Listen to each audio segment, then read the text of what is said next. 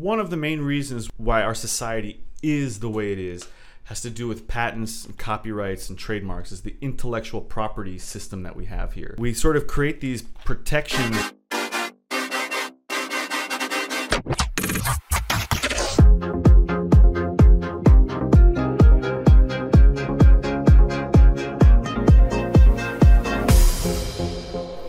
Welcome back. To another week of Sometimes Crypto? The unscripted crypto podcast. I wasn't ready. I was opening my water. Where have you been this whole time? Today we got a special guest, Prem Lee. Hey, what's up, everyone? Hi, Internet. It's nice to see you again. I don't know uh, how you wanted to, to introduce yourself. I just went straight with the. well, I, I usually go by Prem Lee Barbosa, and my friends will call me Prem or Prem Lee or Lee. It depends. It's a man of many names. Yeah, but Yep. they're all the same name. True. Fair. Ma- ma- man of many ways to say the same name. Very true. So, uh, uh, we invited you on because you've been a very prominent uh, person in the crypto space, and In the crypto space. Well, I'm, I'm happy to hear that you invited me on here because otherwise I would feel very unwelcome. Um, Being here and invited, right? yeah, right. Like, how did I get here? Um, and uh, yeah, I've been hosting an event called Bitcoin Brunch, and we've probably done 110 Bitcoin brunches 100 Every week? every week. We do it every week. So it's been like two years, more than two years now. Um, you know, fun times. Like I'm, uh, there was a lot of, as you said, you know, there's a lot of crypto space in South Florida, and so I wanted to do my part to make some Bitcoin space in South Florida, Absolutely, have your little corner of crypto, uh, our little bubble, I suppose.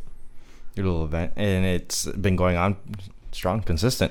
Yeah, I mean, you know, the last two weeks we haven't got too many people out, but uh, I'm not really in it for the quantity of people. It's more about the quality. So uh, I like to have a small meetup. Uh, if I can get six to twelve people, that's like perfect for me because we all sit around this round table and you can kind of get a really nice conversation going. And between six and twelve people, you Feels have intimate. oh yeah, like once sometimes we get more people than that, and then it loses the intimacy. Yeah, 100%. So when it's like you know, twelve is already pushing it. Like nine people's like perfect, man. You just get nine people around that table, and then maybe you'll have like a few people talking. Some people like have some sort of expertise, or they're a developer or something, so they know things a little bit deeper than some of the other people. And it's just a nice organic discussion that goes on. And I set no agenda uh, other than like I'll read an like a column that I write sometimes.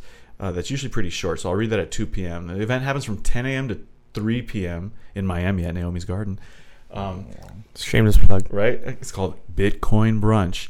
Um, It will be in the links yeah, in the Um, description below. and so you know we get some awesome topics like usually whatever's really interesting that week like whatever's big on bitcoin twitter people will come in and be like you know oh, like you know sam Bankman-Fried in the news again and i'm like okay whatever let's talk about it if that's what's interesting to you you know i really try not to set like a, an agenda or topic although i because it is like you know in the crypto space so to speak like we do get like crypto people which is fine like bitcoin brunch is open to anyone we're very inviting but like i'm very anti-shilling you know so like don't come to bitcoin brunch Mhm. to try to sell your token to us because that's going to annoy me Yeah, That's that's fair though. you got you got to moderate your own events, man. Because uh, if not, it becomes like a Reddit space where people. yeah but go- otherwise like i'm always happy to hear what people are working on right so i mean if, if someone someone's working in the crypto space their web3 their defi their whatever like okay i mean that's that's what you're working on It's you can talk about yeah. it like i'm not like no hide this it's bitcoin brunch like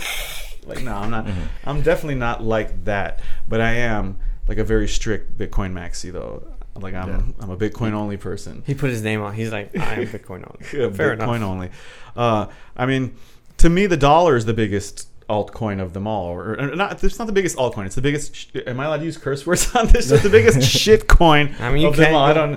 You're gonna bleep that out later, maybe, so they can be broadcast in India. No, in we don't. We don't. you don't censor. we don't censor. Great. So yeah, so you know, like it's not an Speak altcoin freely. because the altcoins historically were reactions to Bitcoin. So obviously the dollar is not a reaction to Bitcoin, but the dollar is absolutely a shitcoin.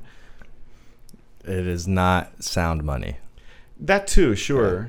Why are you calling it shitcoin? I don't. I'm not. I'm not against you saying. I just want to know why you're saying that. Yeah. Well, about the dollar. Yes. Yeah. Okay, I mean this is a very like sort of ideological stance that I have. It's it has to do with um, so th- there's an ideal out there in economics that money should arise out of some sort of like usefulness. So in an economy, you know, like in early stages of development, you might not have money yet. You may not have a currency. So you're trading and you're doing bartering and maybe you even have debt and like, okay, I owe you cows and you owe me fish Chickens or or whatever. whatever. Chick- yeah.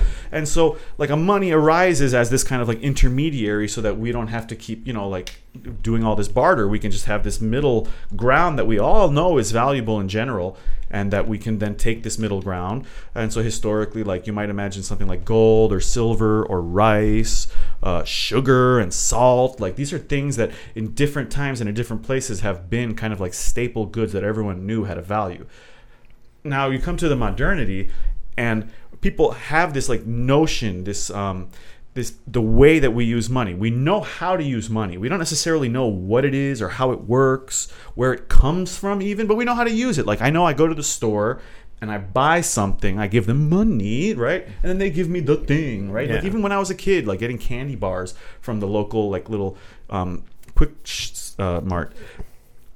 So but this dollar like is it is it this historical intermediary?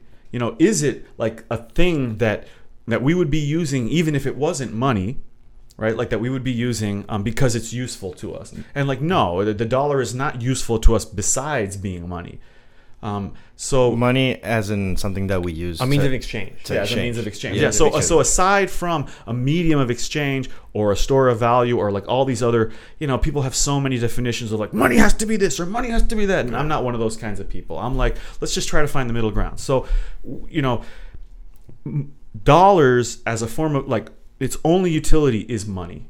It has no other utility. There's you wouldn't even want to wipe your butt with it because it's not particularly soft. Like we, we live in It's an a little rough. amazing time, It's a little and you can get really soft toilet paper. We should make softer money so you're so have multiple uses. Might as well is what I'm saying. We might as well. So so to get to the to the crux of the matter, dollars at least show that money does has has a utility in an economy. Like money is a very useful technology to have, um, but it, the dollar itself does not have like the commodity utility or any kind of like utility outside of being money. So when you have or when I had that realization, like, hmm, you know, so I, it raises the question of, well, if money, if the dollar is only money and it has no other utility, like I'm not going to wipe my butt with it. I'm not going to use it to like set a fire and warm myself at night. You know, I'm it's That's against the law. defacing the dollar or the dollar. Yeah, Van. But so be, so since it's not going to do any of those other things, and it only it's only money, it seems a reasonable question: Is it the best money possible? Is it the best money available? Is this the money that I should be using? Why am I using this money and not like the Venezuelan bolivar? You know, and there's a lot of great answers Right. Yeah. to why I'm using the dollar instead of the, the, the Venezuelan bolivar or others. or, or other currencies. But to me, there isn't a great answer as to why I'm using the dollar instead of Bitcoin. There's there's a lot of context and reasons as to why I'm using the dollar instead of Bitcoin. But like as someone who I look at Bitcoin as a technology that is a better money. Like if Bitcoin only does one thing and it actually does a bunch of different things, but if it only did one thing and that one thing was money, it happens to be a better money than the dollar. Okay, so how can we define good money? Oh, it's so subjective, right? It's like an opinion that I have, and it's an opinion that you have, right? And we, maybe we'll agree on the opinion. Um, for one thing, a, an asset that can be created at will has a lot of problems to people who rely on that asset who themselves cannot create it at will. So the ability for banks and the government to literally create dollars, but for you and I to literally not create dollars without like breaking counterfeiting laws, there's you know that's um that's a big problem. Like this is a big ethical problem. Like who is it that's able to make these dollars and what are they doing with the dollars that they're making because I have to work for my dollars just like hundreds of millions of people in this country and just like billions of people on this planet. Like they got to work for the money. Oh my God, can you imagine? And but somebody out there doesn't have to work for their money. They literally print it. So it should be fair to like acquire. Like No. there, should, there shouldn't be. I, I don't any- believe in fair. Like life isn't fair, but it could be more fair. So when I, when, I, so when I say fair. when I say fair to acquire, I mean like uh, accessible to anyone. To Well, I mean, obviously, Bitcoin's not accessible to anyone. You need a computer. You know, you need a cell phone, a smartphone, you need a laptop, you need internet connection. So that's obviously a barrier to entry in and of itself. But um, given that barrier to entry, like, yeah, beyond that, I think it is accessible to everyone. Like, if you have a smartphone and people all over the world in some of the poorest countries, they have smartphones and you don't even need to have constant internet access. Like anyone can download Wallet of Satoshi or Phoenix Wallet. Like these are these Lightning wallets, and then they can be tr- getting sending and receiving Bitcoin with people all over the world. So it's I mean, that's pretty cool. You can't do that with the dollar. it should be. uh, well, what do you mean you can't do that with a dollar? I mean, so like I have Brazilian cousins, right? I'm half Brazilian. I have a lot of cousins in Brazil. I love them all, and I, I want to support them and help them, and I want to help them grow as people in their country and their communities. And like, it's really hard for me to send them money. Like, there's no way for me to just send them money. Now, in the country of Brazil, they have this like great app called Pix where anyone can send money to anyone in Brazil. Mm-hmm. But that's like a collusion between the banks of Brazil, right? And like I'm not from Brazil. Like I mean I am from Brazil, you know, you know, but I'm not like Brazilian in that way. So I don't have a Brazilian bank account at the mm. moment. So I can't just send them money easily. Like it's really hard for me to send them money. I'd have to pay somebody, some third party. Mm-hmm. I have to like give that third party my money. I'd have to trust them. And probably they're trustworthy if they're like a Western Union, but they're charging me a lot of money to send money to my family. Mm-hmm. Yeah. So like, no, I can't just send dollars to my family. Like, There's a higher cost to sending. yeah, So I mean, but for that particular uh, example, the the real downside would be transactions over distance, as in like I could because we could transact between us right now in cash money, no problem. It doesn't. We don't have to trust a third Yeah. party. It doesn't have to go. Uh, where there's not going to be any fees between us. But that's because we're right here. Um, in terms of like longer distance, which is your case, like uh, remittance and sending money to families overseas or in a different country, then there you do have to trust someone who, if you're not willing to go yourself and do the transaction. yeah. But with Bitcoin, I don't have to trust anyone. Exactly, you don't have to trust a third party, uh, just the network, which Yeah, is and then mostly secure. Well, it's, I mean, mostly secure. Like if I run my own node, Mhm. then I should rest assured that the network is secured. Yeah.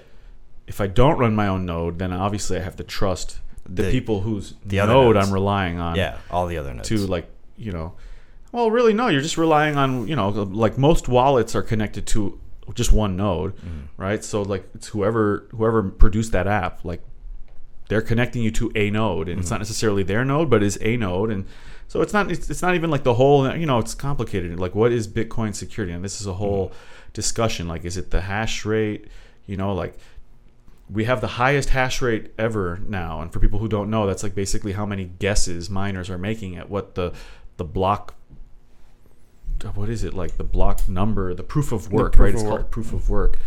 And so they're guessing at what this proof of work is and and they're trying to guess really fast because if you guess it before other people like you you know you win you win the block and you get right now it's like 6.25 bitcoin but the hash was like much lower like if you go back in time like it's lower and so should we say that like bitcoin was unsecure when the hash rate was half of what it is today like should we say that bitcoin was unsecure when the the, the hash rate was a quarter of what it is today like it depends there's so much context that you have to take Well, into yeah, account In that particular case, it would be like, oh, what is the total value of the network? because the network, Mm, indeed, the value exactly. of the network has gone up over time. So so for Bitcoin to be insecure, like in a very general sense, I would I would have to say that the value of the network should be so much greater than like the the value or the like the amount of security it has. The difficulty of the hash, yeah. Is it? I don't know. I, I don't know. That's like That's subjective. That's well, it's not subjective because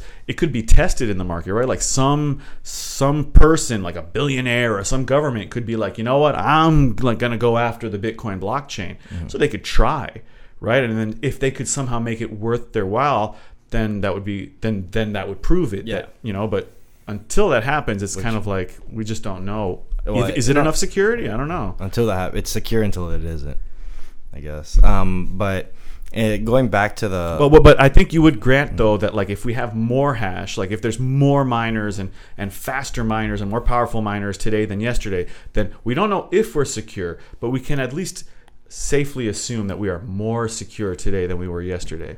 But maybe not because maybe the the, the, the evil doers are also like getting Well, yeah. faster computers. so yeah that's the question it's like how how accessible are these uh, devices is it like like financially sustainable to be able to uh, go after the Bitcoin yeah, network? it's tough because for someone to attack the Bitcoin blockchain, they'd have to they have to waste a lot of money, right? Like attacks come in the form of maybe censorship where they're choosing not to accept certain transactions onto the blockchain. So they're just letting them sit in the mempool and they're deliberately ignoring them. That's one form of attack.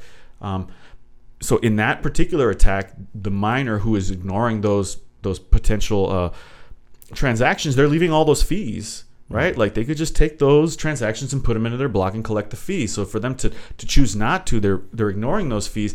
At a certain point those fees are going to amount to a lot of money you know like another miner so what's that mempool like how, how does that attack work The- so, well, the mempool is where, like, so on any node, all of the unconfirmed transactions live in the mempool, and then the miners will look at the mempool, and then usually they choose the like the highest fees, Mhm, you whichever know, the highest fees highest transaction. Usually, but they don't have to do it that way. Mm-hmm.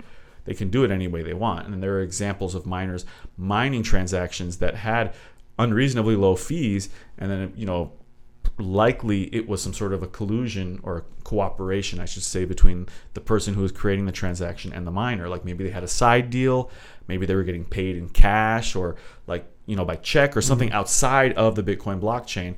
Um, so, for instance, there was an ordinal that was inscribed a few months ago, and it was just one transaction in the whole block, and it, it took up almost four megabytes. So it was like they maximized this the That's amount crazy, of space you yeah. could even use on the block, and they only paid, I think it was like two hundred and fifty dollars in fees. really Yeah.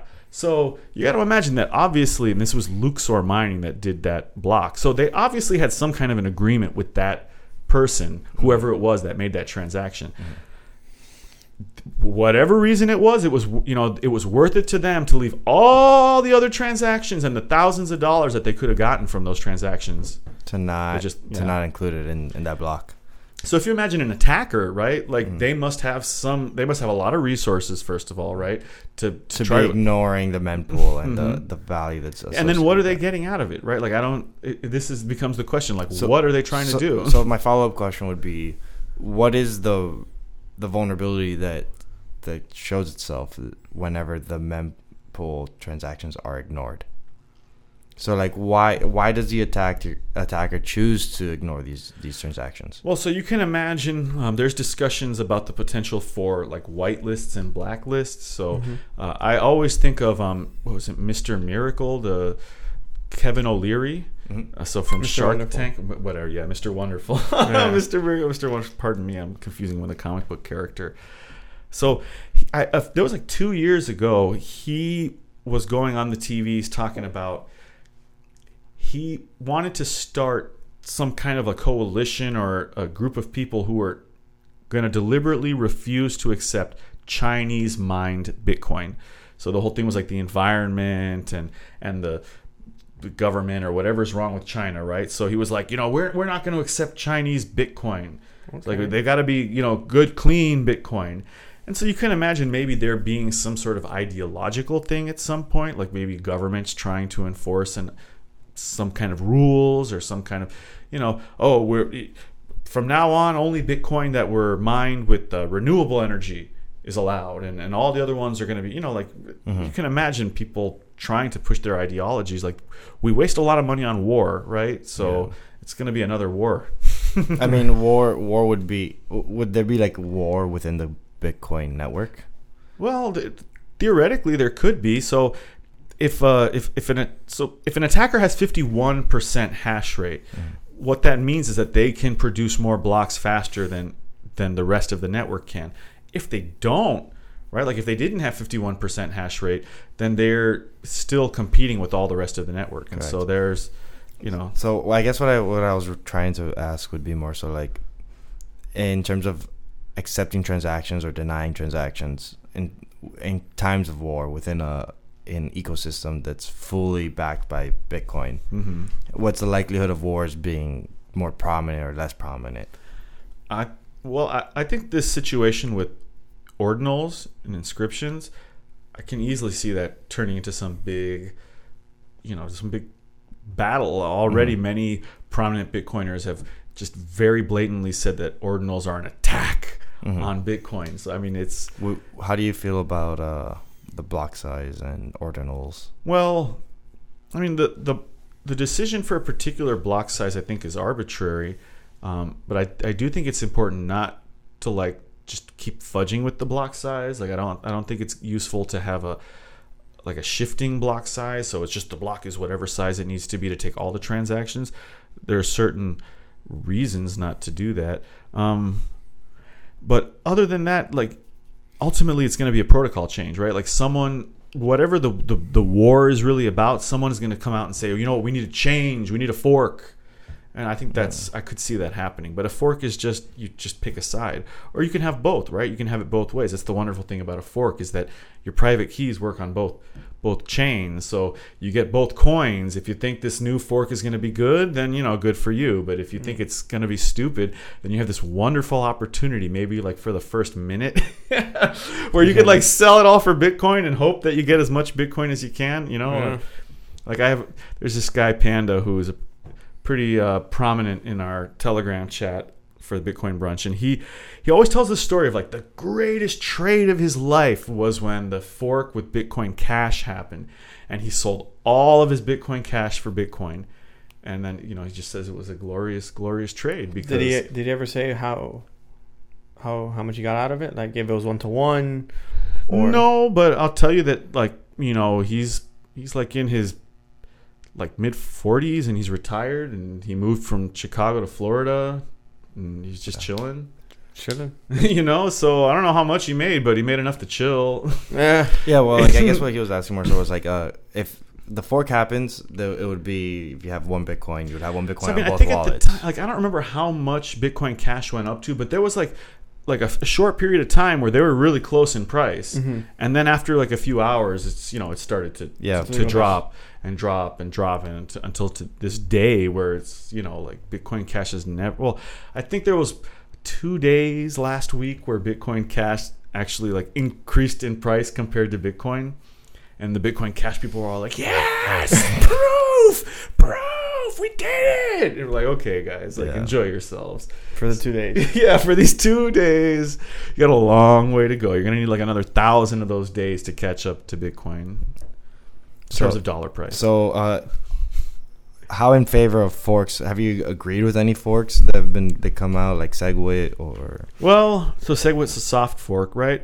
I mean, I think the importance of distinguishing between soft and hard forks is that soft forks are backwards compatible. So people who have not upgraded to Segwit or who refuse to upgrade to Segwit, people who refuse to upgrade to Taproot, their transactions are still valid. Their blockchain is still valid, and so that's I think important um, in terms of the, the so- Valid when Yeah. compared to like the native blockchain. Well, no, it is the native blockchain. It's just that they, you know, like they don't like if they were a miner, they wouldn't be processing Taproot or or Segwit transactions. They were just- But that would put them, you know, again, it puts them at a disadvantage because now you got all these other miners who are accepting those transactions and they're going to get all the money from those transactions. Um, so I'm okay with the idea of soft forks. It's it, it, you know, it's the free marketness of it. It's like we if we agree with the change that's being made, we can adopt it. If we disagree with the change that's being made, we can reject it. And they call that like user activated soft fork or user rejected soft fork. Uh, we don't have to go with the changes if we don't think that they're valid. Um, so I, you know, Bitcoin Cash, like I, I really wasn't actually paying attention when that whole thing happened. So it's kind of funny, like to see, like I was kind of tuned out for a few years, mm-hmm. and then I, I came back in and I had no idea like how crypto had just like exploded and all these like altcoins and stuff. Like I'm talking about like two years ago. Like I was just getting back into things like in the end of 2020 and early 2021 and so it's like just kind of shocking to like see like whoa like all this kind of stuff happened when i wasn't paying attention for three four years and It's absurd. So, it's, you know, changes to the blockchain should be taken very, very seriously. They should happen under like tremendous consideration and debate and scrutiny. Um, and they should be really, really hard to do as well. Like you need Nakamoto consensus. You need the majority of the nodes and the miners to go. I mean, you don't like you don't even necessarily need the majority of the miners, right? Because what's going to happen is if the miners choose not to go with what you or I might consider to be the real blockchain, the value of that blockchain theoretically should should drop if most of the users like so that's kind of like Bitcoin Cash and Bitcoin.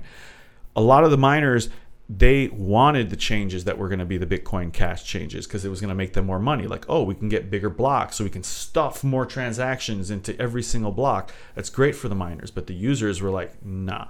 Wouldn't that actually make m- the miners less money? Because of the fact that there's more space to include more transactions, that the value of the the fee to put your transaction Ah. into the block. Hmm, yeah, that's that's a great point, right? So if you know that the block can fit any transaction, why would you ever put a high fee? exactly. There's going to be no fee market for transactions. It's just going to be yeah, just put your transactions through, and that's that's not So now I guess this goes into like a follow up question in terms of uh, Bitcoin and its utility as uh, a monetary like cash or uh, some type of dollar type thing. Where does the bigger block size help transactions be passed more frequently or more transactions be passed? oh passed? absolutely and does it give it a better use case for money um, versus because right now with the higher transaction fees oh yeah, it's hard to it's do. less there's less incentive to be doing transactions because of the fact that Mm-hmm. I mean, it's we saw fees for months, like in the 70s, 80s, 90s, 100 satoshis per virtual byte. Some people were spending 1500 satoshis per virtual byte. So for for most of Bitcoin's history, people could get one satoshi per virtual byte transactions in. So someone else was paying 1500 times that in fees to get their ordinal inscriptions put onto the blockchain. That's insane. Yes, absolutely. Like if you have unlimited block size, that's going to make it much easier to get transactions into the blockchain. There's no doubt about that. Um, but you know, at what cost? So I think this is the the the question that Bitcoiners sort of you know they decided. Okay, well, um, actually no. Like it's as you kind of just mentioned, it, it, it screws up with it screws the incentives too much, and so limited block space, fee market. You know, the highest fees usually get th their transactions processed. That was that was the decision they made. yeah But no, so in terms of how can we actually make Bitcoin more money, that's what the layer twos. No, I don't. I don't think it's a perfect solution. I also don't think Bitcoin is perfect, right? So I, I, I definitely see the layer twos as imperfect solutions, but I, I still think they're much better solutions than a lot of the systems we have yet. Now, are they? Um, I don't remember the word now. When you make something bigger, scalable. Yeah. Are they scalable? I don't know. I kind of feel like with time they will be. Like Lightning Network, Lightning Network's really interesting, right? So all of the the Bitcoin denominated in the Lightning Network is actually Bitcoin held and locked in a multi-signature transaction. So you know it's all real Bitcoin, and how much value can be transacted in, in the Lightning Network? Well, it's actually not limited by how much is in there. It's limited by how fast we can send it back and forth. So even with one Bitcoin, if you can send it back and forth a thousand times, you could do a thousand Bitcoin worth of transactions on the Lightning Network. So there's there's stuff that's happening that's going to kind of address the cashy part of Bitcoin. I think with time, um, but they weren't willing to focus on that at the sacrifice of I think many of the other features that make Bitcoin like as important as it is.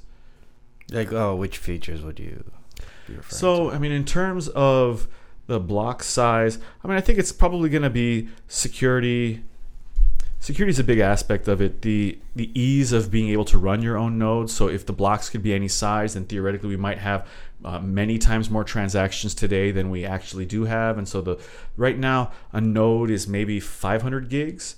Maybe the nodes could be a terabyte, 10 terabytes, right? So, um, now, with time, it's not going to be a big deal, right? Like in 10 years, maybe 10 terabytes is nothing, but today it is a big deal, and that's why most blockchains only have like a handful of nodes. Yeah, yeah. Right now the the the the entire network is over 500 gigabytes, but it's not close to the. I don't think it's. Yeah, since the last time I checked, right? Last time I checked, it was less than five, but Yeah. it's around there. Yeah. And so you're talking about, I mean, you can run that on a one terabyte Yeah, hard I mean, drive.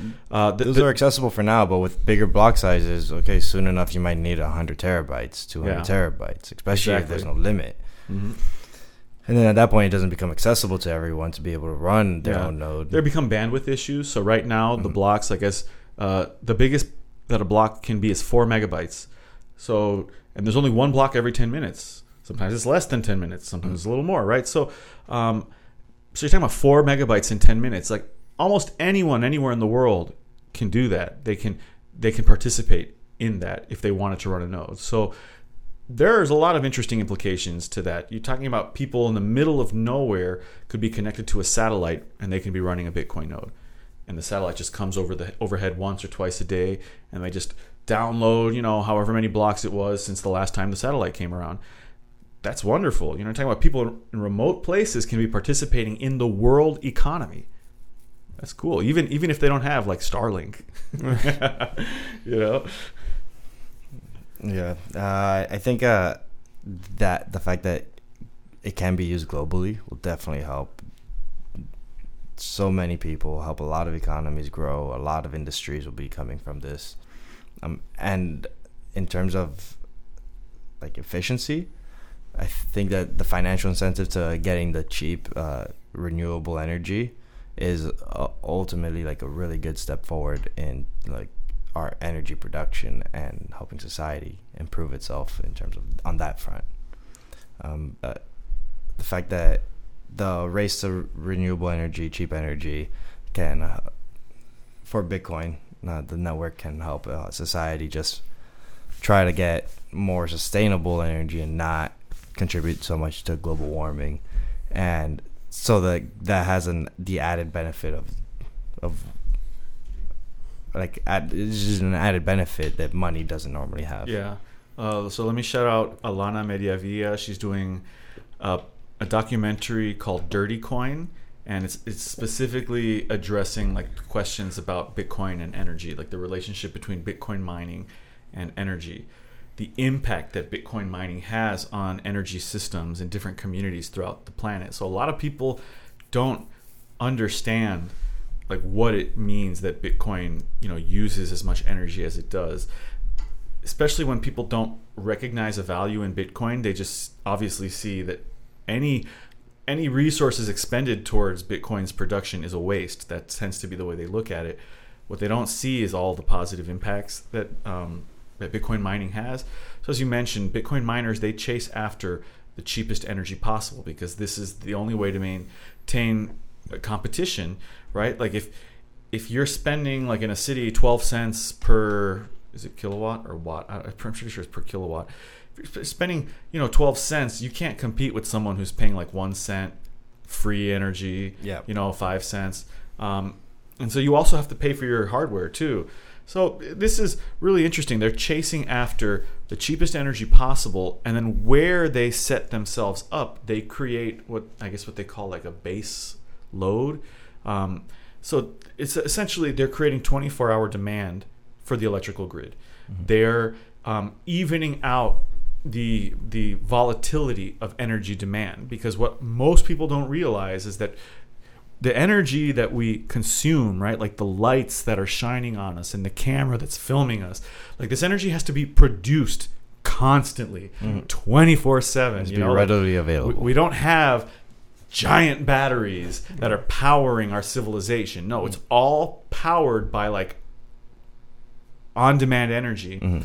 And the problem with that is that the machines that it takes to produce this energy, they cost a lot of money to run. So if you're not selling the energy, right, then you end up turning off the machines. So there's a lot of different considerations. I mean, one consideration is that there are communities in the world that don't have 24/7 power because the companies that actually use the power are only open during the day. So there are communities that literally have their power shut off at night. Not in the United States, as far as I know, but I'm talking about like in developing nations. So if a miner comes and sets up shop in one of these communities because even though it's a poor community, the power is cheap. They now create this 24 7 demand for that energy. And so now there are communities today in the world that have power 24 7 because a miner chose to start mining in Yeah. that community. And they spend so much. They offset, enough, right? Yeah, Spends enough. they offset the, yeah. the value of what it costs to No, no. I'm saying that they, they spend enough to where they they, they make it that they have to create it because Yeah, there was no need to for production. That's what I meant. Yeah, it's got to be it's got to be enough obviously to make it the energy companies, you know, worthwhile, worth their time. Yeah, Yeah. Uh, so that's just one example. Like another example of the kind of impact that Bitcoin mining can have is let's say Texas.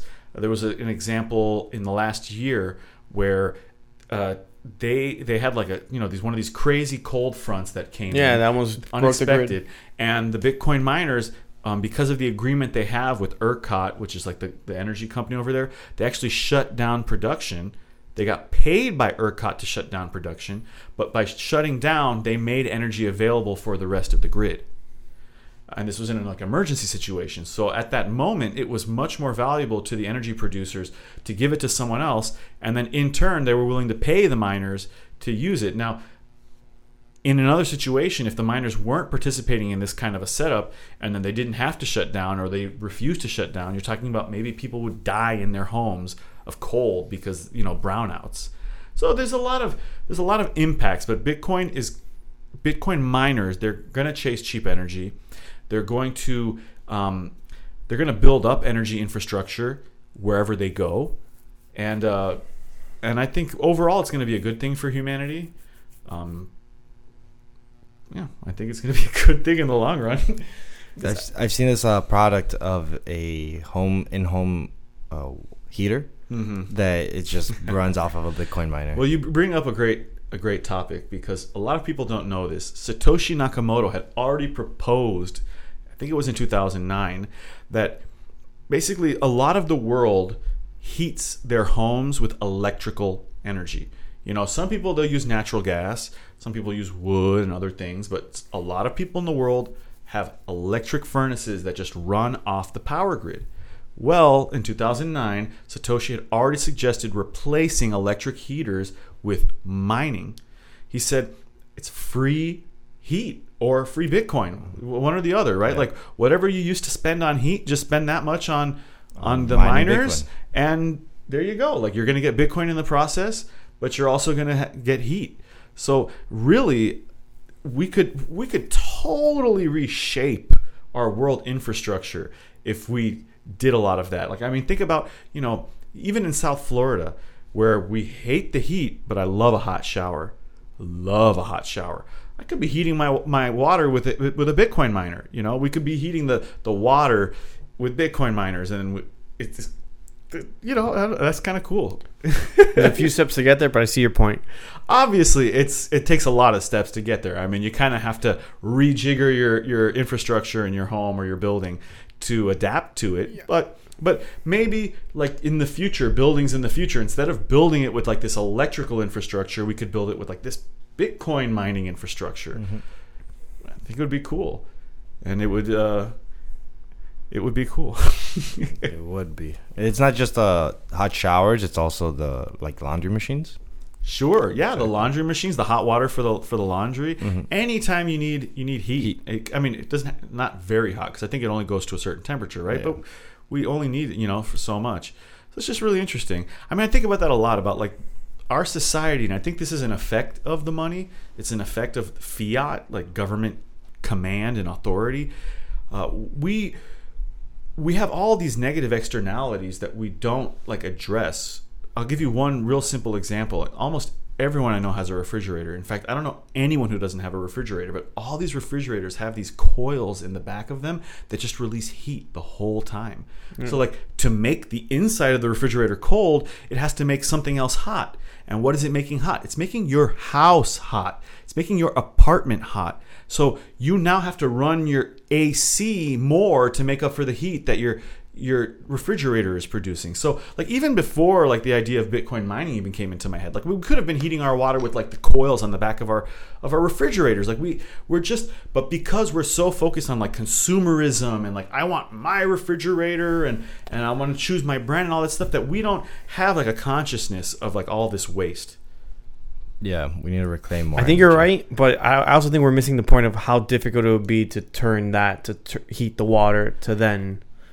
I don't think it would be difficult. It's just that we would have to do things very differently. So I think to a degree, uh, it would be more cost if uh, it would cost more to do something like that. But the fact that Bitcoin is now a thing, it helps reduce the the overall or like increases the incentive for doing something like that because now there's an immediate uh, monetary return for reclaiming that energy versus in the other way where if Bitcoin wasn't a thing, then it'd just be like, oh, we know it could be more efficient. It's just more so like it's a it's a project. It's not so much. It's I a don't- culture. Yeah. I'm not sure because I I came up as this is this is it's a tangent. Yeah, yeah. I remember way back in the way back now, we went to the Keys a lot, the Florida Keys for you you people wa- listening. I asked my uncle, I'm like, why don't golf carts have regenerative braking or regenerative charging? hmm And he's like, his his thing was, it wouldn't be cost effective to put a generator or a regenerative breaker that small into something to get back this much power. Yeah, yeah. I think we're gonna have a similar issue in terms of how much power would, how much it would cost to do that one thing Mhm. to then reward Yeah, it's more of it's about it's versus the other one. It's you- design choices. Like Yeah. we've made certain design choices as a society, as an economy that kind of s- trap us in ways of doing things. I mean, I work on boats in my day job. I'm a yacht electrician. I, I mean, there are boat like uh, there are coolant lines for air conditioners that run from like one end of a boat to another. So you're talking about like a little metal tube that like literally just running, you know, hundred feet down a boat to provide this this coolant refrigerant. I guess is really what it's what it's called refrigerant. Um, just you know to like run the air conditioner. So if they can do that on a boat, I mean, I don't know. Like we, we could stick some like okay. Right now your water heater is one thing, right? And then your refrigerator is another thing. Well, we could like have a combo water heater refrigerator unit, you know, where like the back of the refrigerator is your water heater and the front is your refrigerator. I don't know. We, we, the, the coils on the back of the refrigerator could just simply be connected to some sort of like central system instead of being their own independent system. It's just a matter of design choices. We're kind of stuck with the way things are now. I mean, I'm not I'm not going to disagree with you. Yes, it would, it would take a lot of money and engineering and all kinds of stuff to do things differently than the way we do them now. But we definitely should do things differently, not necessarily in that one particular yeah, way no, no, I. I'm not disagreeing with that at all.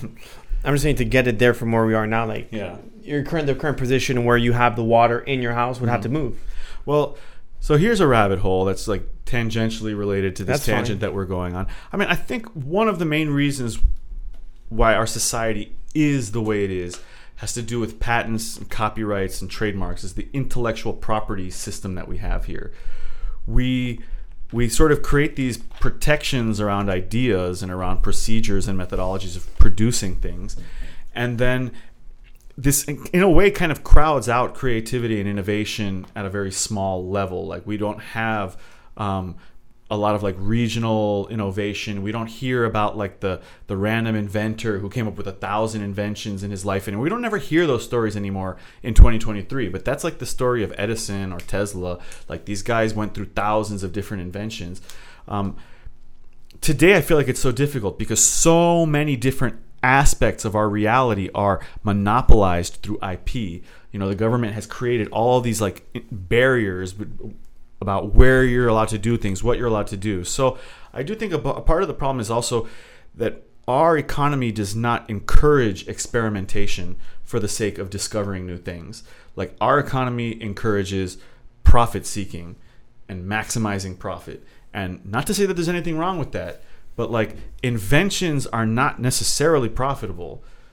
You have to like, and some inventions are are very unprofitable, right? So like you have to go through a lot of different ideas to find the great ones. And it it seems to me like as a society, we're stuck going through very few ideas in a, in a kind of slow motion process. Whereas I think if we if as as a radical thinker, right? Like this this is one of the reasons why I'm so attracted to Bitcoin because I I believe in freedom and in, in autonomy and self determination. Like people should be able to do whatever they want to do as long as they're not hurting Yeah. other individuals. And to me, that includes things like inventions. Like people should be able to invent or experiment with or practice with whatever technologies they want as long as they're not hurting someone. And so you, this could be applied to so many different industries. I mean, it could be the computers, it could be the cars, it could be these cameras, it could be microphones. Like all of these technologies are so heavily laden with IP and IP protectionism. You know, like you hear these stories about like Samsung is suing Apple, is suing Google, is suing Microsoft, and they're always suing each other and, and suing each other for billions of dollars.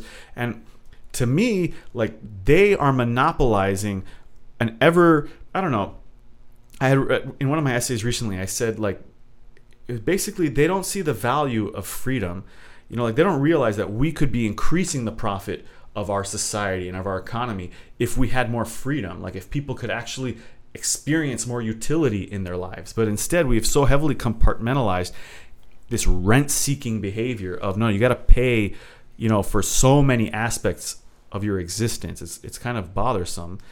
I mean, the easiest example to think of when it comes to IP, like to get off of like the physical objects, like the inventions. How about like movies and music and video games? Like here are these entire industries that are completely founded on IP. You know, like many people don't don't think that Hollywood would even exist if it wasn't for the fact that then they could turn around and monetize their IP, right? Like if well, if you know, if we had no guarantee that we could, you know, uh, be the only ones to make money off of our product, then we're not going to make it. This is this seems to be like the underlying argument that I almost get almost all the time when I when I bring this kind of topic up. And to me, I think this is very revealing, right? Like if the only reason why you are creating something, producing something, doing something is because it makes you money, okay, that's fine, all well and good, but that that reveals something about yourself, right? Like we have this notion of people doing things for joy and for pleasure and for happiness, right? Like you know, find the work that that makes that doesn't even feel like work. We say some to some people. And it makes a lot of sense, right? Like find something economically productive that brings you joy. Why? Because when you're going to be happy while you're making money, instead of most of the world who is not happy while they're making money. Um, how did I get I don't know. You went on a tangent there, and you like kind of lost. down me. with IP is what I'm saying. That's what- Down yeah, with 'cause IP. then It's about to- innovation, right? Like, like I think people should make movies because they want to make movies. People should make music because they want to make music. People should make art because they want to make art. People should make video games because they want to make video games. Now, how do they pay for their their their these things? How do they pay for their lives? I don't know. Figure it out. I th- They have figured it out. No, they haven't. No, they haven't. They, It's they have a government a government like but that's infrastructure to, to violently enforce their you know their their idea of a, being able to, to keep profit but that I think that's you just said a good point. Do do the thing you want, but then don't expect to make money off of it, and people don't want to buy Well, but it. th- th- so so um Because I, I, don't, don't know think I don't think the issue is making money off of it. It's more so making a living off of it. It doesn't matter what. what Well, no, Right, he said not- but it's not making a living see that's not the problem people don't have people don't have a problem making a living being creative they have problems getting filthy rich being creative yeah, okay They're doing because this for is the what money. want okay, when you say people, do you mean the artists the, that created the product, or the? I mean, the, they're the worst at it, right? or Like, um, the whole structure. Uh, Because imagine being someone who creates some type of character uh, that's being used by other people, and like oh, well, Mickey Mouse. you didn't create that character. Uh huh. No, correct. Like it, it does some Okay, in that particular you create a sense. does- character. mhm. Great. That's good for you. I love stories. I love narratives. I love fiction. That's all wonderful. I love being entertained. Mhm. But what does the universe owe you? Because this is like this is what we're saying. We're like IP is saying that basically, if anyone enjoys this, they owe me because I created it. No, no, no, no. That's exactly what it's saying. That's what that's the artist would. That's what people would say. That's- Get so, you- so all of IP, all of IP, whether it's a book or a software or anything, it's like if anyone benefits from this intellectual media that I've produced, I should benefit as the creator. This is what the notion is. And I mean, to me, there's no analog in, in, in the universe. Like, we breathe the air for free, the water flows for free, the rain drops for free, the sun rises for free. But we're going to say, like, I have an idea, I came up with a character, and now I'm going to sue some, like, mother, some housewife who, like, uploaded a torrent, you know, of the Harry Potter film or something because, you know, that's evil. When, like, what I'm saying is, like, no, like, that whole thing of suing the mother and, like, and, like, that's evil. Like going after her over data, like zeros and ones. on So no one should should make a living off of data then. Make money. They shouldn't. Or- or they shouldn't I make a living off monopolization of data. Like people can make uh, like uh, you can make money off data 'Cause, like, I'm people saying, like- still sell albums, right? People still sell like like I buy albums. Yeah. sometimes I buy things. You could sell merchandise, right? So like if you're a musician, you could throw a concert and people pay to to get tickets to go to the concert. But like to pay to listen to your song, I don't know. Like they were playing it on the radio earlier today. Why should I have to pay now that I'm at home on my Because the, the radio station paid for that. Yeah, No, They they did. didn't. Of course they Yeah, did. they did. No, they didn't. Of course they did. Yeah, they paid. Who did they pay? They paid the label. Yeah. No, they didn't. Yeah, yeah, they paid the label. Nah, I don't think so. The label, yeah, they, they, Yeah, maybe end- either the label cases. pay, maybe the label paid them, or or the label paid the radio station to play the song, Oh, wait, One- what? or the label. Oh, so Paid. they paid them? Yeah, Sometimes, yeah. sometimes. Sometimes, yeah. So, so like, so in those instances, shouldn't the audience also be getting paid then? Because because the, the the radio station is selling, like, the, okay, the eh, radio eh, waves are monopolized ra- by the FCC. So you got this company that comes in and licenses the radio waves from the FCC, and they're producing this show. So they've already engaged in like this monopolization behavior, this rent-seeking behavior, and then they and then they're getting paid by a third party to put a song on these airwaves that are in the air. Like the, the radio is literally in the air. Like there are radio waves going through my head right now, and these assholes aren't paying me a penny. Yeah, but you can't catch it to listen to. Oh, that, you want to bet? to I, that I got a device right here that can catch it. But you paid So for that can- device to have that frequency. I bought the device, that's, yeah, that's what I'm saying. You but, paid but I already paid for it. I finished paying for it. Right? But the company paid to make it. Yeah, but I paid them to make it. Right? Okay, so is Yeah, I'm not disagreeing. I'm just saying there's a chain that it, it went from one to the other to then you can now listen to it. in terms of the radio, the radio stations and the labels, the reason Yeah. why the labels pay the radio stations is more so for advertising, For marketing. for Yeah, I marketing get it. purposes. Yeah, so I they're know. oh, this art. Look at this. Art. I'm familiar artist. with Yeah, ASCAP exactly. and BMI and how all that stuff works. But uh, what I'm really like, I, there's a some song for some reason we were listening to the radio because there was a radio on the boat, and so they turned the radio on, and so you know I'm listening to like some sta- I never listen to radio, so I'm hearing all these pop songs, and there's like this one pop song that they played f- at least four times in the whole day. And I'm like, man, they're playing this song four times today. This That is happens. so boring. They do like that. there's millions of songs out there, and they can only they, they got to play this one four times in one day. Yes, of course it happens because of like all of the fiat mindset that like underlies our culture.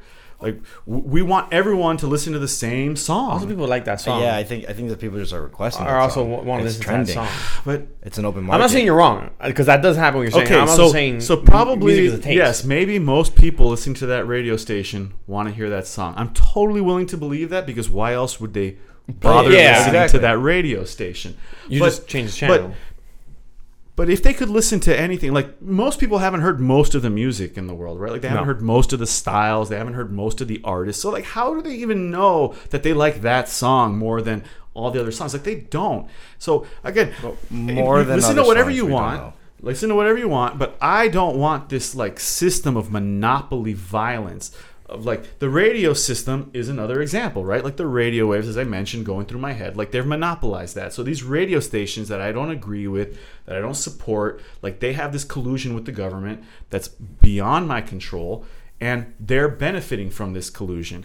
Why can't I use the radio waves? Why can't I, as a musician, be pumping out my own music on the radio waves? Why? Because the government says I can't do that. Those radio waves belong to these people for the terms of their license. And if I want to get on those radio waves, I have to become a millionaire and start a radio company and bid for you know those airwaves. And I mean that's not fair. So I have no idea how it works, but I was gonna ask a question. Yeah, that's what he said was accurate on, on, in terms of like uh, how certain frequencies I'm are. not saying it's okay. not. Okay, I'm what- saying, can't you just get another radio wave? So I mean, I think there is a certain spectrum that's available to the public, but it's like a very limited. Yeah, so the, Very yeah, the spectrum like radio waves that are Uh-huh. frequencies, and there's only a certain amount of frequencies that fit within that area of Gotcha. radio wave. I was asking. I don't know. So, And see, like if granted, so at some point in the past, the government made this decision, right? Like, so we want. uh we want to organize the airwaves so that we don't, you know, we limit interference. We don't have pirate uh, pirate stations and all this stuff. So they decided to like create this system.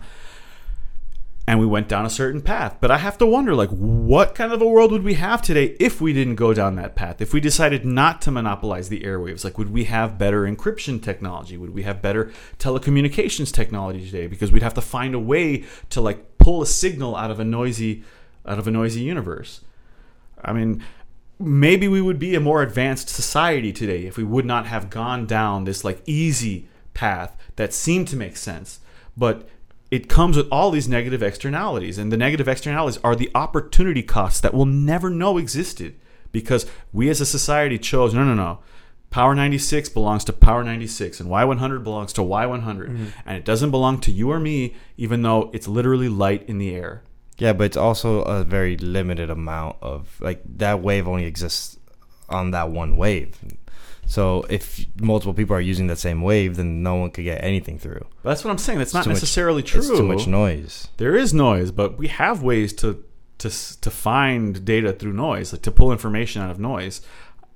And I think that it might be. I mean, maybe I'm wrong, right? Like I, I didn't study enough physics. I should have studied more. Uh, Like in that case, there would have to be a device that would be able to hear this one radio wave and well, I mean, so for different instance, sets of like maybe you know, maybe it's just looking for a specific pattern Mhm. You know, so there's all this noise, but it, it knows that like I'm talking to you and you you know, you have this specific Granted, maybe now in a day where we have more technology, maybe that is more accessible, more But- but doable. we- maybe I don't know. I, I I don't even know that's Mhm. that's a I thing think yet. Think we could have more technology today. but back then when they did when they created that system, then there's like there was no way for them to to separate the information if if it can exist. But you got to imagine that when they created this system, it wasn't it wasn't even a problem, right? So like when they created this system, it, they didn't even have the excuse that the that the radio waves were clogged. So So uh, they, they could foresee it. I mean, like That's foreseeable. If there's a limited amount because it would be clogged now. There's if they were public, mhm. it would be clogged now. and so I mean, and sometimes you get well, but that's sometimes you get, and they're not clogged. I mean, alternatively, I'm saying they would be clogged if it was free. to use. alternatively, uh, something hope so. something that's synonymous would be like uh, uh, the internet protocol um, for uh, IP addresses. Uh, IPv4 uh, has a certain amount of bits that Mhm. we could use. Um, and at the time that IPv4 was Mhm. created, Well, I they mean, thought they're like, oh, there's so many, there's so many give a- addresses, we'll never reach that. Let me get okay. So the example I wanted to give in regards to um, like the the crowding of the airwaves is cell phones. So like everyone's got a cell phone. We've got three cell phones probably at least in this room, and somehow our cell phones know which signals are for my phone, which signals are for your phone, which signals are for, for your phone. You know, like we could all be on the same car- a, a carrier, and our phones would never have any trouble knowing whose signals were for whom. So I really, I maybe in the 70s and the 80s it would have been an issue, but if it was an issue, I think we would have come up with solutions probably quicker. So two things on that. Yeah, maybe go. one. Not in term, not in times of crisis. What do you mean? So whenever there's a crisis, uh, phone lines are jam packed, You mean overloaded? overloaded. Yeah, jam packed. Yeah, but this, but this is it's a different problem because that's a problem with the Uh-huh. centralization of the transmission of the of the communications, right? So it's not a problem with the airwaves themselves, but it's that these towers are getting too many. So if we decentralize the telecommunication system, every phone is a tower. Think about it, man. Every cell phone sends and receives signals. Yeah, but okay, but it's like how far can you decentralize it for each phone to have its own like th- like spot or its Yeah. own tower without it, you just having a thousand? Well, the, yeah, Well, the you already have with- a thousand The, the towers. issue with the, So how many the towers are issue with up? decentralization would be latency. The No. more, the more, the more nodes.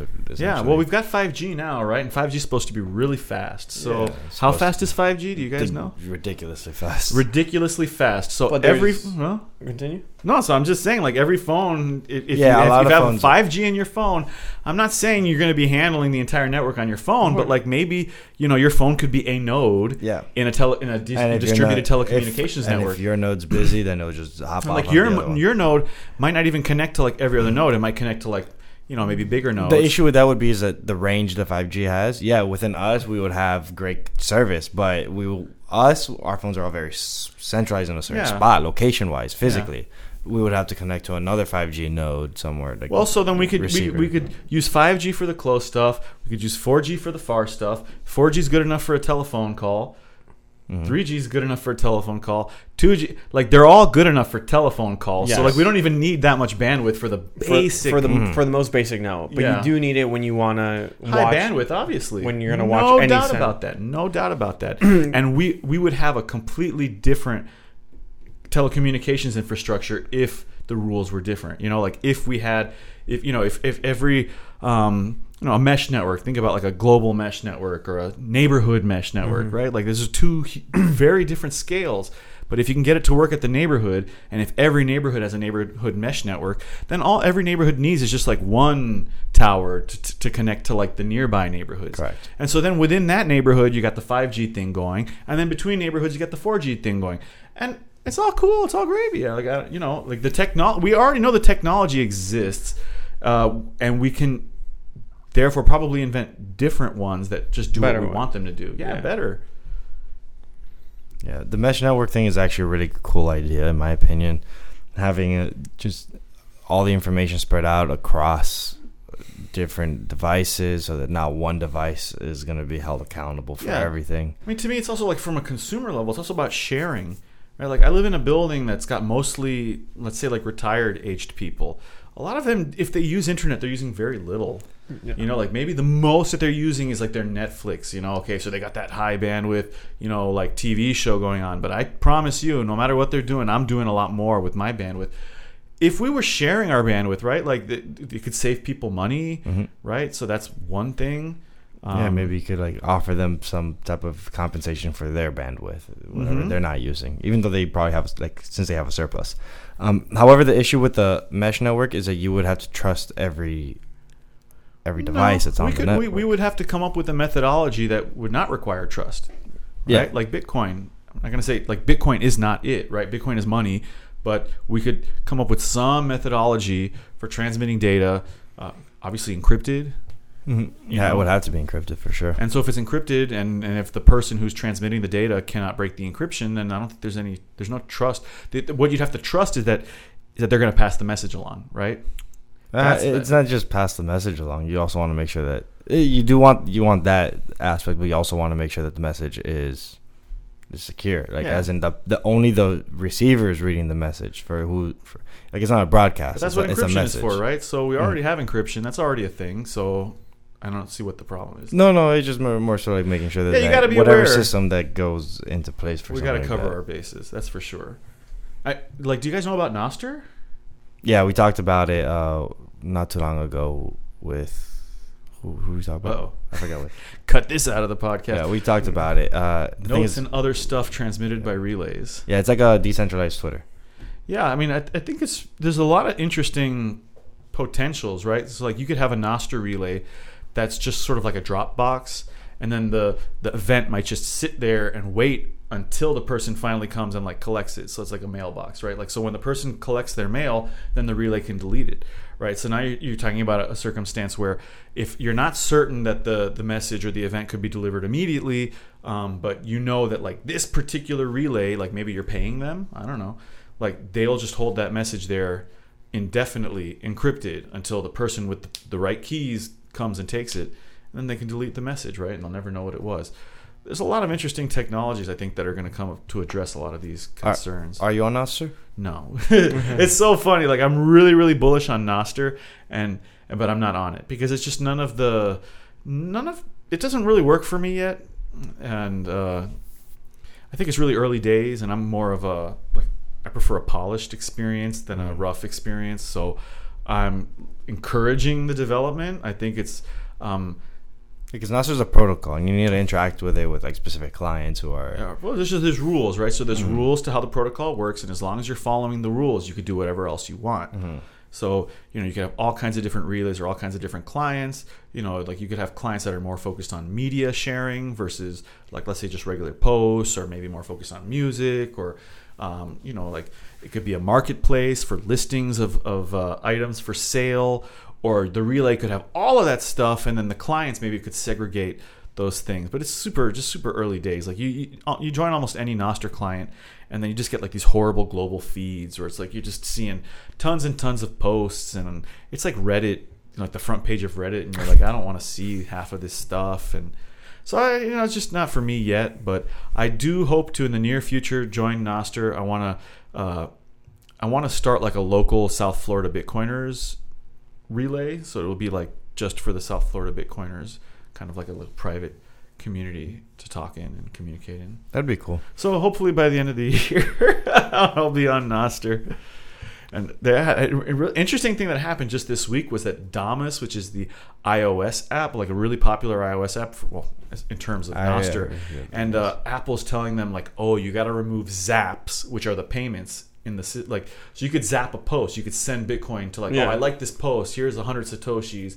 Here's a thousand satoshis. Well, Apple considered that to be um, like sales of some kind, like digital Yeah, they- they sales. They, Consider they like a- consider that, yeah. Like an in-app purchase. and so stuff. they they're they like want to cut they're gonna ban the app. Yeah, unless they get a cut. unless they get a cut. But but there's no like the thing is is that it's not an in-app purchase. Like the zapping is an independent function. Like it's got nothing to do with the app itself. But it isn't so within the app though. it's yeah, it is That's- within the app, but the app doesn't like necessarily see any of the money. So it's, I mean, they probably do. They probably do. To yeah, I you know that, that's just Apple though, because I know that they have that rule that any any within app purchases they take thirty percent. Like even your subscription, if you do it through Apple, they're taking thirty percent of that Yeah. subscription. like if you subscribe to Netflix. yeah, yeah, but these are these are literally voluntary donations. So it's just. I think they take a percentage of donations from like. Oh, really? stream- I think. So. Wow. Yeah, that's actually Well, Apple's crazy. bastards. Like, so what are you depending- gonna do. Again, with this IP stuff, right? Like they've got this little fiefdom that they. Well, I wouldn't consider that IP stuff. I would just say that that's. Well, uh, I'm saying like network the dominance. Reason, the reason, well, yeah, but the reason why they have devices and that they can they can institute like they can make rules of how you use their device even Correct. after you've paid for it is because of IP. Like Because you're choosing to be. Yeah. like in a free market, you know, I would say like I don't give a shit what you say, Apple. I'm gonna br- brick my device, or I mean, I'm, I'm not gonna brick. Bricking is what happens when you try to, you know, when you try to like fix, you know, um, the devices should be open, right? Like when you buy a device, it should be yours. Like there should not be these implicit licenses that give them some sort of control over the device indefinitely. So I guess that comes to where you're paying for the software yeah, you'd have to use a open source open source software. and not use iOS, but then you use the benefits of iOS. Yeah, I know, I know. But So- again, like, you know, I mean, like if, if you do something with iOS that you're not supposed to do, they're going to sue you. And then that goes back to like the IP monopoly. Like, why why shouldn't you be able to do whatever you want? Like, why shouldn't you be able to? Because you, I guess the argument there is you didn't develop that product, or or that IP or that software. Yeah, yeah, Like- Someone else took the time, made it, and now they're this is how they designed it to be used. yeah. I mean, I understand that, and I think there's a certain extent to which that's like reasonable, but then there's an there's an extent to which it's unreasonable. I mean, um, I don't own an Apple device. I don't not, don't plan on buying one. So I mean, like again, maybe it's in the the end user license agreement, you know, but I think those are pretty garbage anyways. Like, um, they change. yeah, I mean they change and they're lot of change without notice, and you have to and like you agree to abide by them even if you don't if you weren't notified of the changes. This is all like just authoritarian garbage. Like in a free world, we wouldn't really tolerate these kinds of behaviors and and standards.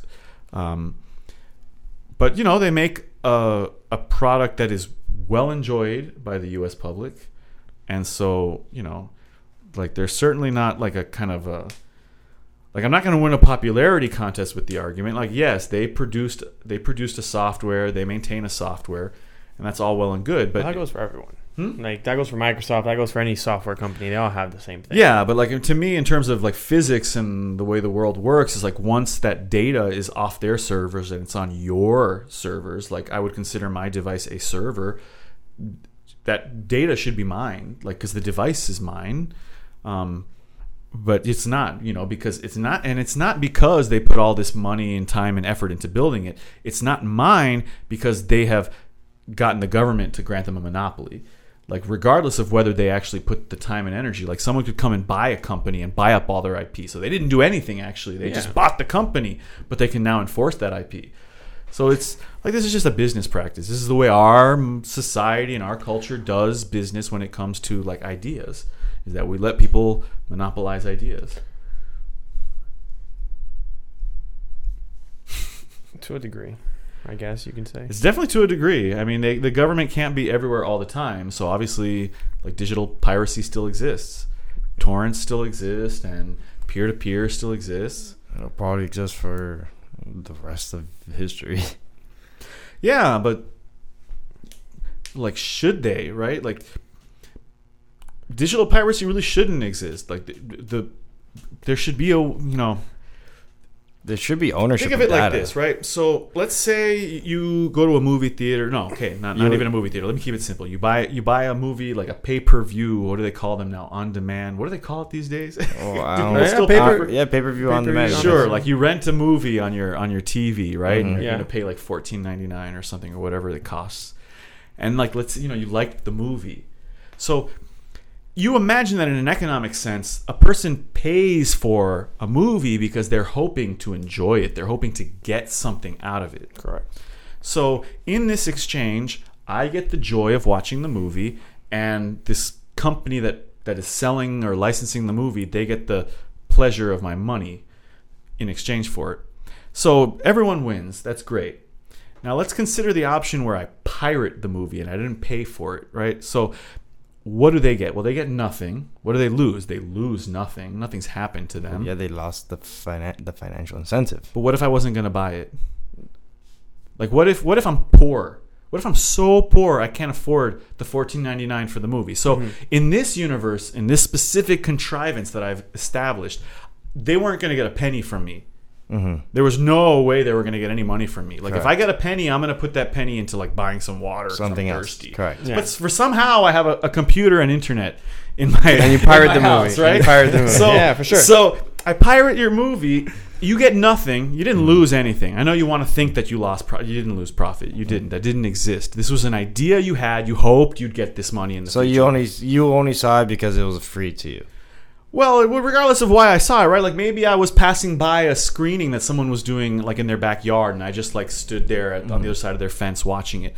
But the, the mm-hmm. point I'm trying to make is that in me consuming the film, the producer doesn't expend any effort. He expended effort in producing the mm-hmm. film, no doubt about it. Actors and lights and cameras, and we had to get catering because the actors want to eat. They're not going to work while hungry yes uh, to produce it yes but not to deliver it to me. No for me to watch it it just has to exist right? Like a dvd has to exist. There's a, a file on my computer there's a vhs or whatever. And and so you don't lose anything but the the crux of this is that what do i get out of it? You got to enjoy the movie. I got to enjoy the movie. So so in this situation, imagine how utopic this is. Like we have now increased the profit that exists in the world and it didn't cost anyone anything. Negative. It did cost someone. No, no, something. there was a cost. They- They- they there was cost- a cost to production of, of that the film. production. If Yeah, they did, Even if if they, I'm not gonna say they didn't make back their money. Assume they did make back their money No, we don't have to assume that. Why? Why should we assume that? We don't have to assume that. because there's a cost to produce it. I agree. If if the If- movie costs 30 million to make, Yeah. and it does not make 30 million, Yeah. or or uh, it has to make more than 30 million, Yeah. there's no reason for us to produce movies. another movie. Okay. So then, boom. so that's what do you mean? Okay, so there's no reason for you to No, no, there's no produce- pr- there's, no, pr- re- reason for, the- anyone, for anybody. how much how much are you guys getting paid to do this podcast tonight? I'm getting paid zero. I'm spending money. Spend money. I'm losing money. Why would you do that? Because I enjoy losing money. Wait, no, it's not because you enjoy losing money. It's because you enjoy doing a podcast. Correct. But what I'm saying is, I'm not saying there's. That's why there are levels to the game. That's why. No, that's why I'm no. saying that's, no, no. that's this is this is ideas that we've created. They're I- not real. Okay, so in the terms of what this specific argument, the reason why someone would want to produce something without getting financial uh, benefit immediately after would be to see some type of financial benefit in the long run. I mean, but you And- never and- did and- anything to my- make someone happy. Correct. Well, in, in this particular, all the time, always. But in this specific, But not this guy. case- Not this time. well, no, no. In this specific case, for the podcast, it would be more so like to help educate the world in better financial tools, such as Bitcoin. Because you consider that valuable. That's Because make I the world consider better, because right? I, I The argument is cost of scale. It's what it costs to make dis- a big. I understand your film. Argument. That's what I'm saying. But maybe we don't need big budget films. Like maybe, Correct. maybe in a free world, But they we have that. very few. but we, but we do that. We, We- have we have small budget films. We do have small budget films. Yeah, They, there- there's a film festival every year and multiple all around the world. all over the world. Oh, Lots yeah. of film festivals. They're watch those films. They still exist, They they still exist and they still have their. they Yeah. still have a market. Yeah, yeah. I don't really know what your argument is. So you're telling me that I'm saying they're not going to make Hollywood movies if we're not willing to protect their profits. And I'm no, saying no, no. that's I'm okay. saying you're not. Gonna, I'm saying they're not going to spend 250 million dollars to They- make that. and big they budget probably shouldn't. and at, They okay, at probably then you of the- wouldn't get the same level of movies. What I'm saying. I'm end of the day- okay with that. So you're. I'm not okay. I rather them spend the money to so I can watch Avatar because there's no small film director that can get me Avatar. Yeah.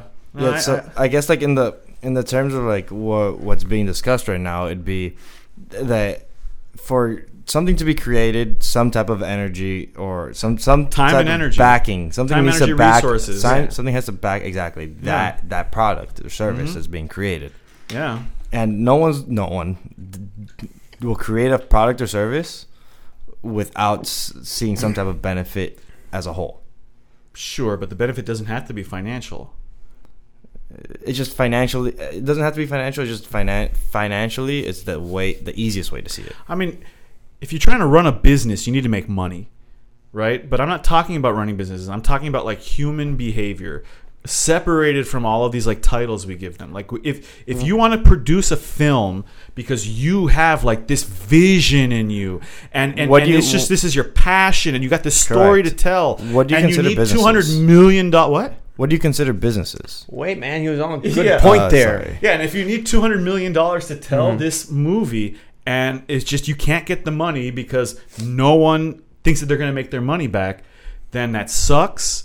Life isn't fair. But if you're able to get that money and you're able to produce this movie, even though people don't expect to make any money off of it, I, how? I have no idea. But you know, they've got like religions that get people donate money to. They've got all kinds of like charity organizations. So so people throw money around left Yeah, and right for 100%. reasons other than profit. Yeah. It happens. And maybe the reason could be for beauty, for sharing, for you know. So so the point I was trying to make earlier. When we all kind of got of profit i would consider those to be forms Yes, exactly. So the point I'm trying to make is that if we recognize that there is profit to be gained in sharing mm-hmm. information and that you can actually bring more profit to the world by sharing information freely rather than sharing it in with restrictions for profit motives, you would actually like significantly increase the profit in the world. Like people will become richer without having a penny more to their name. Like people will have joy and pleasure and beauty in their life that they didn't have before. And they're going to have it without costing anyone anything specifically. We can come up with specific examples of how they, they had to spend money to make this movie. Okay, so not that movie. Let's take that movie out of the Yeah. question and let's find a movie that someone made and they didn't charge anyone for. Maybe those don't exist yet. but Yet. They do. I, I know they do. think- but- I'm, I know. I'm just saying. I'm like they do. I think the important thing would be to compare which one brought more happiness, which one brought. but that's what I'm saying. Nah, you it's can't like compare. That's subjective. it- it that is is subjective, but it's but, quantifiable. But the see the the mm. problem is that by restricting, you see, because what you're doing is you're restricting access. Like only the people who either paid for it or pirated it can get it. But if you create this circumstance where everyone can enjoy it, whether they paid for it or whether, and, and there's no pirating in this universe anymore because data is just data, and there's no such thing as stealing data. Um, well, unless you break into someone's house and go through their files, that's a different story. But like, if it's just a copy of data that someone gave Yeah. you, you know, we can. There's just so much profit, and this is just the joy of media of like art mm-hmm. but now apply that same idea to other things like science engineering. You know now i'm talking about people being able to profit from ideas being able to have ideas and apply them in their life regardless of the restrictions on the ideas. So patents you know? Let, me give you one crazy example. During the pandemic india is one of the largest pharmaceutical manufacturers on the planet. They produce most of the farm um, as far them as i know. them in China. yeah, tremendous amount. During the pandemic, all of the Western, you know, rich nations like pre-ordered the crap out of all the vaccines. Yeah. This is not a discussion about whether vaccines are good or not, right? Yeah, this we is don't- just this is just the circumstances. What they of- bought, they Yeah, spent so, money. So all these countries like the United States and France and Germany and England, they all bought like way more of these vaccines than they needed. And what ended up happening when they finally started pumping them out, now all these poor countries can't get their hands on them because it's it. back ordered. So India actually came out, and like various people from India had said, hey, like we have all these facilities where we do all this advanced pharmaceutical stuff. Why don't you, for a brief period of time, let us manufacture this vaccine so that we can get it to our people? And then, of course, like they're like, no. Like, are you kidding me? Like, hell no. Yeah, that's big pharma though. Well, we're all against big pharma. Yes, but but just an, just another example though. Like, right? Like, if if they So again, that at the end of the day, they weren't allowed to make the. Extra No, they had to buy them just like everybody else. Yeah. But but if the vaccines worked, I'm not saying whether they did or not, or they do or not, but if they worked, then India could have like tremendously helped their population of like a billion people by being able to manufacture a drug in an emergency situation. But because we do the, the things the way we do them, and we're so you know squeezing every little penny we can. No, no, I, I- you're. I think you're right on some others. I don't agree with, but Yeah, yeah. I, I, know it's a radical take. It's a radical. No, for sure. When it comes to pharma, I'm not going to disagree with you at all. I think that's just big pharma. We're one of the one of the only two countries that are allowed to advertise. advertise any pharmaceutical company that are Yeah. allowed to push anything. I mean, look at that your your doctors are Ozempic. You know, Yeah. like it's approved for diabetes, but everyone's and- taking it for weight loss. And Ozempic's been out. It's, it's not something new. This has been out. yeah, but now it's like It's popular- The word is out. now. Exactly. the word is out. Now it's popular for people to use to to lose weight and all It's that. nuts. We're such an over medicated society. Yes, I've been told that. I well, when advertisements in in in the mix and marketing, No, it's not even not marketing. I, I mean, like the amount of pills we are allowed to buy at a drugstore in other countries, they, they don't give you that amount. Well, we're not we're not allowed to buy that Oh, quantity. the quantity, but the, but they'll let you buy almost anything. In no, some no, not saying they won't buy. I'm saying the, The amount they buy. yeah, it's so much for, less. It's way less. Like we they're- don't have 50 Advils in a pack, or mm. for an example, it's it's like ten. it's like 10. It's not meant to be overtaken. Like we are over prescribing ourselves the amount we can we're allowed to buy Well, in quantity. We uh, we just want to feel good all the time, right? Yeah, 100. percent Yeah. oh man, it's it's a big problem. We need to uh, like go for more walks. Go for more walks, get more sunlight, sun, get in some the sun. exercise, Yeah, drink, drink more that, water. that was the thing. We need more vitamin D. Drink That- more that's a real problem that affects your mood. That's proven. Mm. It's called cabin fever. Mm-hmm. Oh yeah, and like we're always stuck in our offices, like on our computers, or I guess the younger generation they don't really have computers; they just have these cell phones, Tablets. Like I ask people, like, "Do you have computers?" And they're like, "What? Like, what's that?" Yeah, no, people don't use it. Like, Yeah. They only type. it's so fascinating to see how technology has changed. has changed over the past. And computers is very short. The the time they've been out to, Yeah. to now, Yeah, I mean, I- it's, it's especially crazy. the at home. I remember getting my Desktops? first computer. Mhm. Yeah, it's nuts. I think I still have my first computer at home. I don't know. I have some of my older. That might be worth something Yeah. I don't think so. as an antique. If, yeah, yeah, like if you could put it in a museum, maybe. Like I had, uh, and it's weird how the, the technologies they change and they're not backwards compatible. So I remember I had this computer, and I used to be able to connect to the internet, but then something happened. Like Comcast changed something, and like I could no longer connect this computer to the internet, and and the computer only it didn't have a DVR, so I couldn't burn discs. It had a floppy disk drive. And I had no, so I had no way to get any of my data off this computer because I couldn't get on the internet And you couldn't get a floppy disk. and I could, I didn't have any flop and well none of my other computers. So even if I could get a floppy, I guess I would have to buy. you had to get a floppy disk floppy reader disk. to then burn it. There's very limited data on that computer anyway, so I Yeah. don't think I don't think you're missing out. I've long since let it go. It's like you know, Yeah. it's to the wind. four four megabyte floppy disks. Oh man, It would have been a minute to, it back to to download me. it all. Yeah. Mm. Well, um, I think What's I don't. up? I don't have anything else. to go. Well, how how long? How long have we been? I don't here know how long we've been. We've been recording for approximately eighty-five minutes. 85 minutes. That's more than the hour you guys told me. I got to Yeah. start charging. well, you're not doing this for free. What are you talking about? You just became a radical rabbit hole, and we just got. Wait a minute. This man just got me back on. We just went down a rabbit No, hole. I do a lot of things for. It's not for free. It's like it's for joy. It's for pleasure. You know, like I host this meetup every Sunday, hundred ten times. Like I don't. I mean, I get joy out of it. I meet people. Mhm. I, have interesting We- conversations. So you it's know, actually a very fun meetup. I went like two times, two or three times uh, when you first started doing out of it. a hundred I was about ten, to you've say been twice. I'm not gonna Yeah. talk because This, I. this is your flex. no, no. All I'm saying is that's that a bad. It was, like at least I say quiet. I've never been. No, no, he's saying it's good. He's yeah, saying it's, good. it's a good time. I remember going, meeting some, like exactly what you said, meeting good people, having fun conversations, and the food there is actually really, really good. yeah, it's good food. Yeah. Um, I think you know the world would be a better place if more people did things out of joy and love and happiness uh, than out of profit. I mean, nothing wrong with profit, unless there's something wrong with how you got it. So I think you can do what you're saying. You just can't do it at a bigger, at the big scale. And and that I- might be true. and So- people are uncomfortable not I- doing it at that bigger scale. Actually, this just you just said something that re- reminded me of the question that I said when I yes, interrupted he wants you. to go back in. Okay. What do you consider a business to be? Because the way I see businesses in general, not all of them, because there are people who do things just strictly for profit. yeah. But at least what I consider to be a good entrepreneur, or a good business, would be someone who has a mission, a vision to better the world, and that they have this product or service that they want to provide Yeah. to the masses or to the people who if it fits the product market fit, Yeah.